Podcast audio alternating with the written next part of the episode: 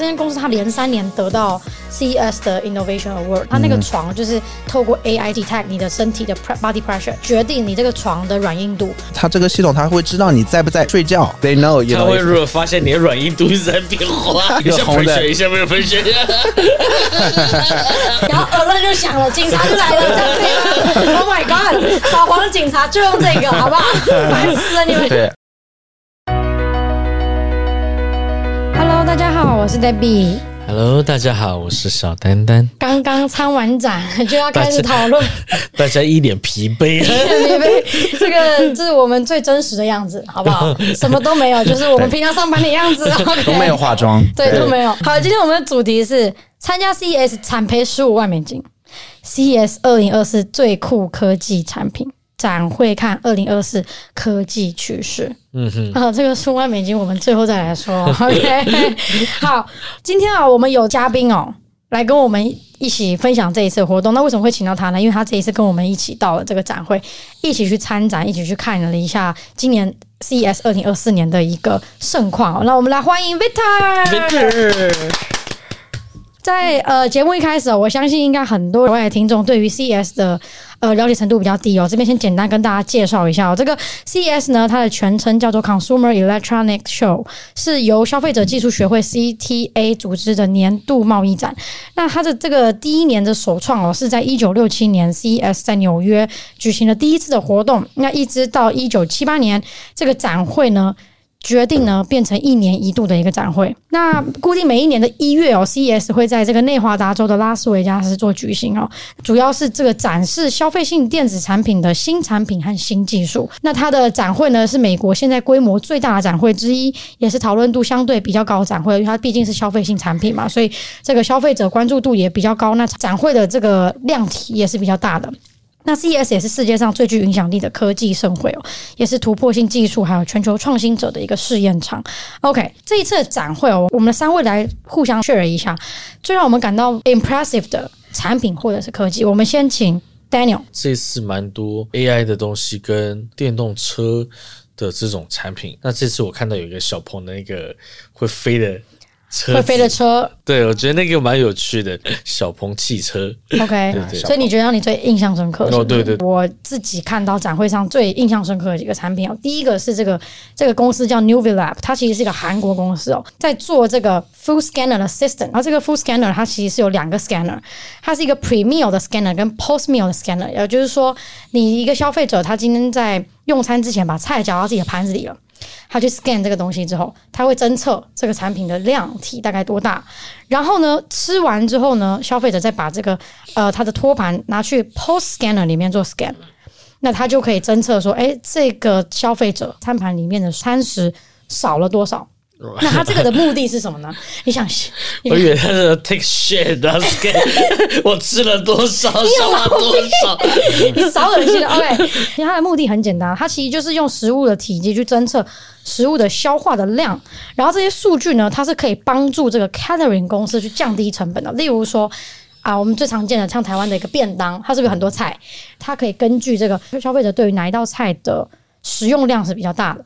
嗯，还有食用量是最小的，也就是说最不受欢迎的食物，帮助这些呃餐饮相关的产业业者呢去做一个食物的量体控制啊，当然也是成本上的控制，那当然也是降低这个食物浪费的一个可能性。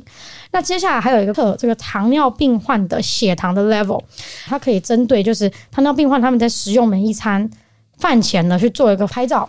拍照完之后做一个记录哦，那这个 app 它就会记录这个病人他每一天食用这些餐点吃了什么，然后他的血糖变化是怎么样子，然后去做一个数据的一个分析。那接下来他就可以为他的这个使用者呢去推荐说，如果你接下来要使用这个餐点，他是建议你吃还是不建议你吃。所以它这个 app 其实是针对糖尿病病患去做一个设计的。其实我觉得这个蛮实用的，因为现在糖尿病算是我觉得蛮普遍的一个疾病。所以，呃，我相信这样的技术也可以帮助到很多病患，他们在用餐的时候可以用更有效的方式去控制自己的血糖。嗯，对，所以这是 Nuvlab 产品。那接下来还有一个公司，我觉得印象比较深刻的就是那个 Bosch，它是这个 Gun Detection，在二零二四年的 CES 获得了一个 Innovation Award。那这个产品呢，可能现在海外听众想说啊，你这要干嘛？嗯嗯。但这个东西在美国非常的实用。大家都知道，这个刚 shooting 的这个事件呢，其实蛮普及的。它这个侦测系统就是结合影像还有声音哦，去侦测枪支的出现跟携带。Bosch 它这个 booth 里面，它并没有展示这样的产品。但是呢，他是确实拿到了这个呃 innovation 的这个奖项。我觉得他没有展示有一部分是因为这个东西比较 sensitive 啦。然后这个东西没带进去啊，谢谢 你。对，进去 Bosch 再哦一哦一开始笑。好，那那这个的目的当然就是说，如果他 detect 到的话，他可以针对相关人员去做一个 notification。那是不是可以降低不幸的事情发生了？但是这个东西它目前基础上应该是 B to B 比较多，B to C 可能会比较少，所以这个部分我觉得也是印象比较深刻，因为我觉得美国其实挺需要类似相关的产品，因为像这种 mall 啊、plaza 啊，其实有这种 detection 的话，我觉得对于 safety issue 也是比较有保障。嗯，对。还有接下来就是这个 V Touch，V Touch 又是一间韩国公司。呃，听众可能对于这个疫情以来哦，大家对于触碰东西这件事情就会比较担忧啊，就怕病毒啊、细菌上传染。那 V Touch 它呢，就在解决这个 pain point 哦。V Touch 它其实透过 Hologram，就是我们说的全息影像、全向投影这样的一个技术呢，去降低大家。接触到食物的一个 function，因为它这个东西比较抽象。我举个例子啊，例如说贩卖机，你手只需要挥到那个产品的前面，它上面就会显示说，哎，这个饮料多少钱？它是什么 brand？它是什么饮料？然后包括你决定要买这瓶饮料，你都是压空气的感觉，不用 touch 任何的东西。对，就在那个影像前面直接压空气，东西就会出来，像气功。对，你这个解释非常的 对，非常的不错。好，那除了这个东西应用哦，那我我个人觉得它其实也蛮适合应用在一些，例如说按摩。哎哎哎，都 touch 到你了，因为感觉你情绪还不错，脑袋自己在幻想有人帮你按摩，好舒服，然后还要配那个音乐在旁边。V Touch 他们在做产品影片的时候，影片里面有提到，就是未来的人可能是远端用手去控制自己的电视。对，其实我相信很多海外听众在看电影的时候都有看到类似的画面，例如说手表，它可能就是会浮出一个 hologram，然后去做一些选择。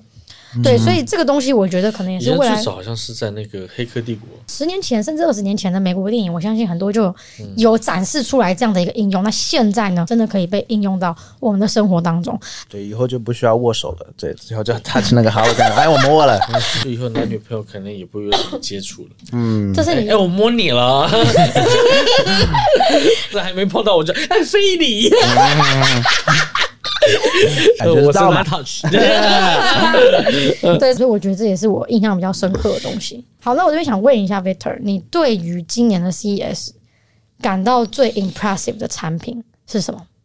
它是一个用一个机器人去按摩你的，它这个解决的一个问题就是，他说用这个机器不会性骚扰你。对，他说解决了这个问题，然后哪一天？然后结果丹尼说：“可是我就是想被骚扰。”对，重点是这机器只要哪天没弄好一直打你头，一直拔你头，就是想要起来把你压下去。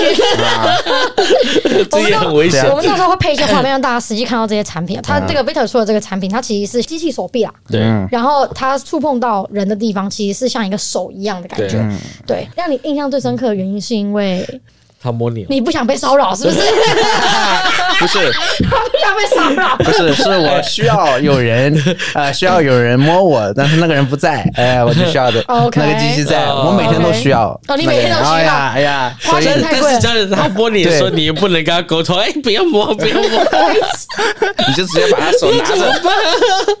这个东西一个好处就是它可以根据就是你身体的硬硬度，就是那种 就是 pressure，how much pressure there is。然后根据给你一个就是一个 specific 的一个按摩，对，然后它会就是衡量你整个身体的 morphology，就是呃，然后你可以选就是按摩的那个度速度速度对，然后你可以调。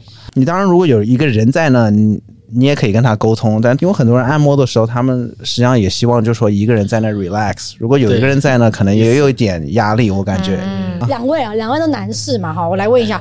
今天如果是去按摩店，你是正规按摩，你们是希望是机器人帮你按摩，嗯、就你可以在一个空间里面你自己一个人，还是你比较 prefer 真的有按摩师？我 prefer 女按摩师。我也知道，来，所以我都不 surprise 那那 Victor 呢？我觉得如果这个呃按摩师可能他不符合我的要求的话，我就是。你的要求是？因为我我就未来未来会怎样？就像不是很多实况主嘛，嗯，以后他可能实况主就开按摩店，他就远程操控这样子。哦，那你还你可以跟他聊天，你想跟他聊天就聊天，不聊天就不聊天。哎，我觉得这个 hologram 的应用就可以应用在这里。对吧？对啊，就人投射出一个影像出来，然后但是用机器帮你按摩。哎哎，很好，你可以选哪一个人？对，例如说是 A、B、C 有三个 model。对啊，他其实是有个人在远程嘛。远程对，但不用触碰到你，那你就可以感受得到他存在。跟你讲话，哎，是不是？OK。补充一下，刚刚 Victor 说的这个，这家公司叫 IU。当一个使用者躺在那种床上的时候，它会有一个 scanning，嗯，scanning 你的 body，然后决定他接下接下来这个机器要怎么跑 programming。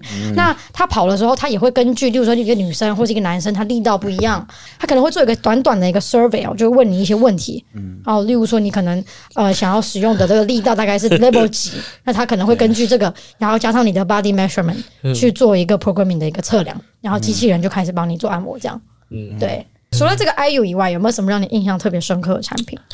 哦，就是有那个 LG，嗯，啊，他们有个透明的电视，嗯，如果这个电视。对面有个人，你可以看看透他，或者你比如说你这个电视放在窗前面，你可以看看到窗外的那些景色。嗯，但是你要把它变成一个一般的电视也可以，它不是只是一个玻璃，它是有两个玻璃，然后中间的话有些画面出现会像一个 hologram 在那里，就是很三 D 很立体，你可以看到它的那个层次。这个实际上你可以买，今年秋季它会在美国开始卖。LG 嘛，对不对？LG，这边跟听众补充一下，其实 LG 跟 Samsung 他们都有出。这一类产品，但是 Samsung 它好像暂时是没有做贩售的，对，只有 LG 可以做。对，那 Samsung 它那时候在展场展示的是一个像水族箱一样大小的一个长的一个呃透明电视。那它跟 LG 比较不一样，我觉得这一次展会里面，我印象最深刻的就是 LG 的展场，它为了要呈现透明的电视，它把好几个透明电视斗起来，变成一个超大的方形。然后他还要用机器的方式，让它前后可以做个立体四 D 的感觉，我觉得那个蛮壮观的，应该是我们看所有的 booth 里面，它应该是人潮最多的。我们可以放一些影片，让听众跟观众可以看到，就是我们当时看到的一个状况是什么样子。我上看到这应用场景是在 motel，原来玻璃也是可以这样子，一下雾面一下可以看见。嗯，然后你看里面有三 D 展示，那个在展示什么东西？还是就是那个洗澡间，你知道吗？那个玻璃，你的 motel 都蛮高级的。里面也是三 D 展示，What's the difference？观众现在可以感受到 Daniel 的压力有多大。OK，好，我们再来问一下 Victor，那除了这个 Transparency TV 以外，还有没有什么让你印象深刻？哎，就刚刚你说的那个，就是那个玻璃雾化，我们看到就是有一个 RV Camper 里面也有这个功能，嗯、公司名字叫 Pebble。那那个 RV Camper 很有意思的是，它是一个。电电子的，啊，它是用通电，没错，它是一个 dual motor，OK，一个 propulsion assist system，意思就是它在动的时候它会转，啊，转的时候会就是产生就是电电，energy，对，因为现在很多的 EV 卡车，它一个问题就是。它如果你要去拖一个 trailer 的时候，fuel efficiency 就会降低很多，哎，所以这个就解决了那个 pain point，就是这个它本身就是一个电子的，你可以充这个 trailer，一般的那种呃充电 plug 都可以。OK，也就是说 EV truck 如果拖这样子的一个 trailer 的时候，比较不会那么耗电。对，因为它自己会 move，自己在动嘛，自己在动，等于那个那个 EV 电车不用就是用它的那个电来拖它，你可以用那那个 trailer 去充其他的，比如说充你的电车，比如说你家里没电了，也可以用那个。嗯，来当一个就是一个 energy source，大型 power bank。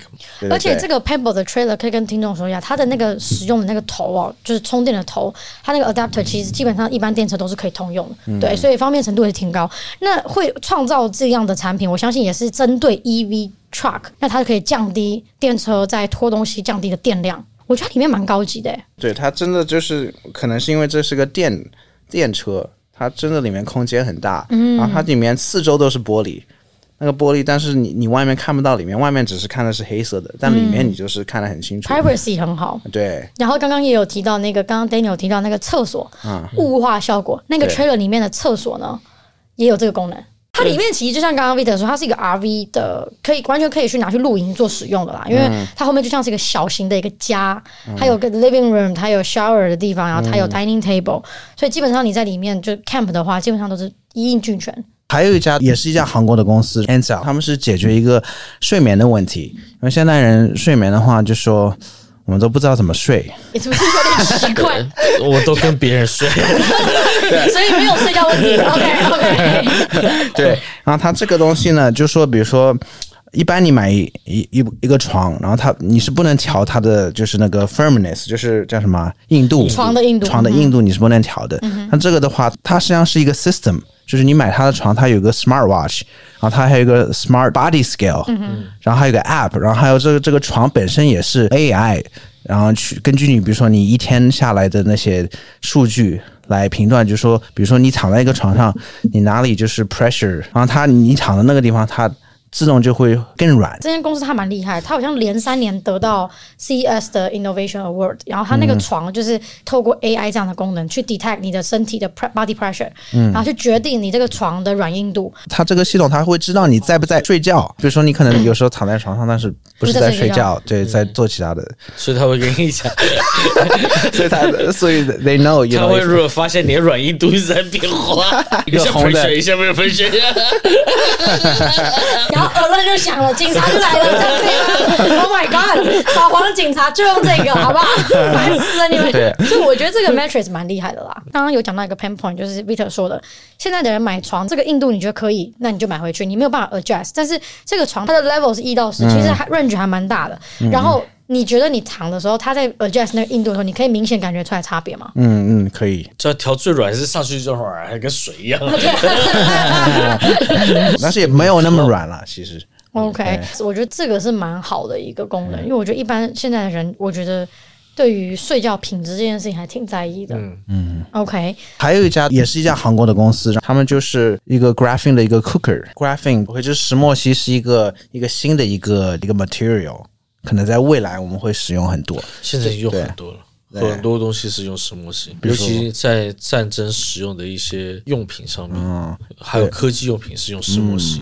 因为它的优势是这个 material 是比较 thin，就是很很薄，然后它也是就是很 strong 的一个 material。还有个优点就是就是 transfer energy 的的要比 silicon 要高十倍。graphene 的一个 cooker 就是有两层 graphene，它当然像一个饭盒一样，但是它两层都是 graphene。比如说你有个 toast。你放那就一分钟，它就很均匀的就可以把它。它受热均匀的程度非常好。对。对然后他刚刚说的这个 graphene cooker，它是 portable 的，所以对于喜欢露营的人，或者是喜欢 outdoor activity 的，我觉得使用者来说，它是非常方便的，因为它受热很均匀以外，它是透过电，就可以去做导热的动作。嗯、大家可以想象成是卡斯炉，但它不是用瓦斯，它是用 graphene，就是刚刚说的这个石墨烯去做。heating 的动作，所以它这个对于煮菜来说，在 outdoor 的时候其实蛮方便的。然后它还把这个 graphene 呢运用在 portable 的 heater 加热暖炉，今年也有得到 CES 的 Innovation Award。嗯，好，那我们三位已经分享完这个最 impressive 的产品，那我想问一下 Daniel，你身为这是企业老板，能不能跟我们分享一下你看到的这个二零二四的 CES 的一个科技的趋势有哪些？我觉得一个是 AI，然后第二个呢就是电动车有很多应用这个方面，因为二三年的时候有很多的一个不景气嘛，所以我发现今年的话就是说很多的大公司大者恒大，发现有些小公司就没怎么去。嗯哼，我是觉得今年跟去年可能科技上面的东西没有。非常非常大的一个突破了，嗯、就是让我一眼看到就觉得，哎，这往年都没有的东西。嗯、那我的认知是，可能因为在去年，因为经济不景气，投入研发的钱也少了，也少了。也我觉得大部分的公司在去年都在去库存，所以我觉得这些技术是之前就有的，只不过它更多让它可以可能呃更实用性，或是 improvement 可能更高一点。上面上面，嗯，所以你觉得真的 new technology 比较少？嗯、少。嗯，OK，对，这次去 CES 感受很深。对，真的我，我我觉得我我去了韩国一下，我从来没有去那边，但是我我感觉一去的真的是，感觉去了一趟首尔，是不是？啊，是的，是的，真的，真的。这个部分我跟大家分享一下，嗯、今年跟去年的 CES 有个很大的不同点，就是我觉得韩国厂商越来越多了。嗯，像刚刚我们提到的几个 most impressive 的 product 里面。三四间都是韩国的公司，嗯、在 CES 里面，你完全看得出来，亚洲厂商里面，韩国呢，他们很会玩品牌这个东西。嗯、我们刚刚讲的这几家韩国公司，全部都是今年有拿到这个 CES 认可的 innovation 创新的一个科技产品哦。嗯、因为我觉得台湾的厂商大部分都是做 OEM 跟 ODM。品牌上面的劣势是非常明显的，在这种大型的全球展会。然后中国，我觉得近几年来他们在品牌上面的呈现也非常的好。有些中国的展商，你不说，你还甚至以为它是本地 local 的品牌，只有美国公司真的。而且在 LVCC 这个 Convention Center 里面，大部分都是比较大的一些 brand。真的很多来自于中国、韩国，但是台湾的厂商真的很少。台湾的科技产品其实很多都非常的不错，但是品牌上面做的不够，还有就是 OEM、ODM 代工的关系，嗯，产业链的关系，就是很可惜啦。我觉得在海外参展这么多次，然后我觉得这个体悟还是蛮深刻的。嗯，对。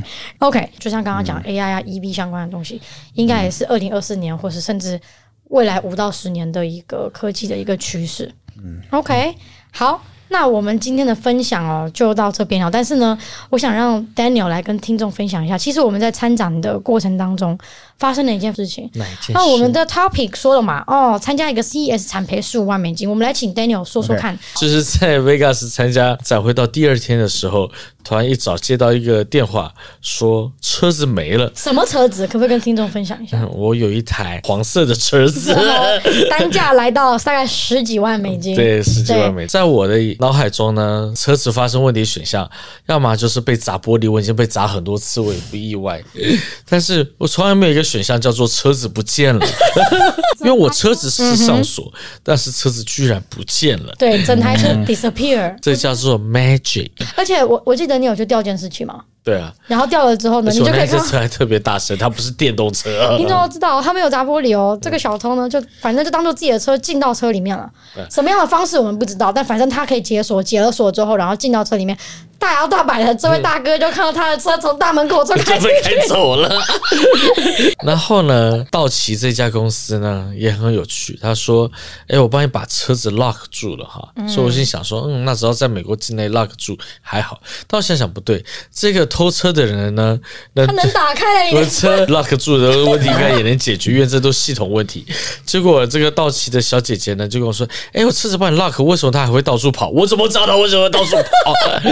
他跟我说，最后已经跑到墨西哥了。对，嗯，我觉得到墨西哥我就 OK，我就心安了。心安了，是不是？反正只能靠保险，没有别的。哎，跟听众也分享一下。嗯，近几年好像加州很多人的 truck 被偷了，偷了之后呢就被卖去墨西哥。对，因为墨西哥又特别喜欢 truck，而且我这台车又真的是大家最喜欢的限量版的。对，限量版。所以我想告诉美国的政府还有那个呃警察，你们这些不办事情的，真的，请你们多注意一下，谢谢。这个大家就知道，我们这场 CES 花费蛮高昂的。二十年开头真的是嗯，挺崎岖的。买有超过一年吗？没有啊，半年多一点点。偷了一台落地车，因为这样子我马上就另外去买房子了。有本事你偷啊！加州的治安。太绝了，真的太绝了！对，真的，请大家多注意，多小心。好啦，我们今天哦这一集的这个 CES 的探讨就到这边了。希望这一集呢也给我们海外的听众，他们如果没有到 CES 的展会上面，没有参与到这个盛会，也可以提供到一些 information。那如果大家对于我们刚刚提到的几个公司非常的好奇，YouTube 这一集下面 description 提供我们刚刚提到的几个公司的连接，想要有更深入的了解，也欢迎去点击他们的这个频道。如果我们有听众也去参加 CES，也欢迎你留言跟我们分享你们这一次在展会上看到最特。特别的一些产品。好，我们这一集到这边，我是 Debbie，我是丹丹，我是 Victor。好了，我们下期见，拜拜。